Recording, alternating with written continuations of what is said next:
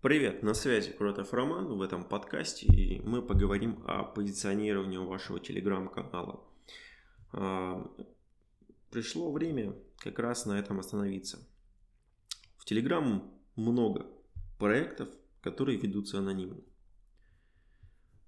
Тут никто не знает, кто стоит за этим каналом. А, всякие каналы на тему Даркнета и так далее – политические каналы.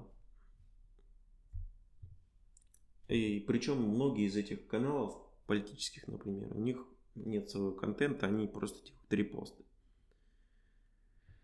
А, зато они быстро делаются. То есть очень много этих репостов в день. Тут на самом деле не важно, анонимного у вас канала нет, это особо никакого значения не влияет.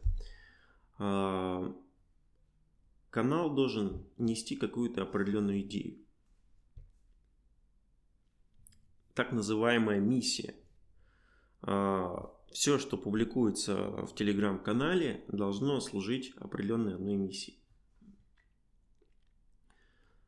А, например, миссия моего канала, телеграм, на котором вы сейчас находитесь, показать возможности Telegram-ботов и донести до вас, до подписчиков, а, а, какие бывают а, функции, возможности и что, что же можно сделать, насколько мощный функционал может быть у ботов и, грубо говоря, как на этом можно заработать на этой теме. Вот, это основная миссия. Миссия должна быть сформулирована вообще в одном предложении. А, я рекомендую не начинать так просто. А давайте начнем, а потом как-нибудь разберемся. Лучше так не делать.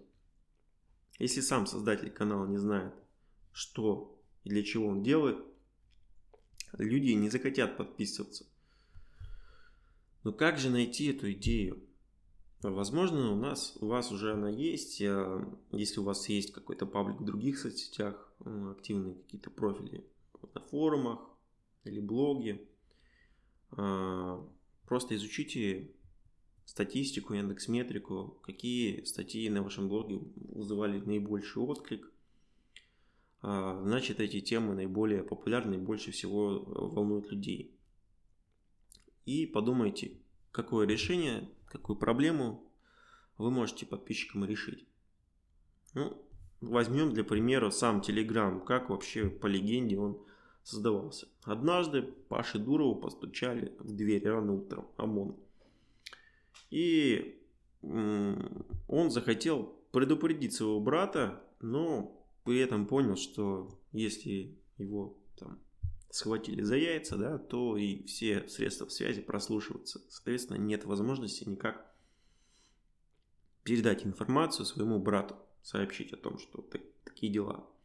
И тут и у него как раз и пришла мысль, а что если придумать такую штуку, чтобы можно было анонимно э, передавать сообщения, не анонимно, а совершенно защищенно, чтобы никто не мог посторонне прослушать. Вот это вот такая головная боль натолкнула на идею а, создания Telegram. Что же касается вас, а, в вашем случае.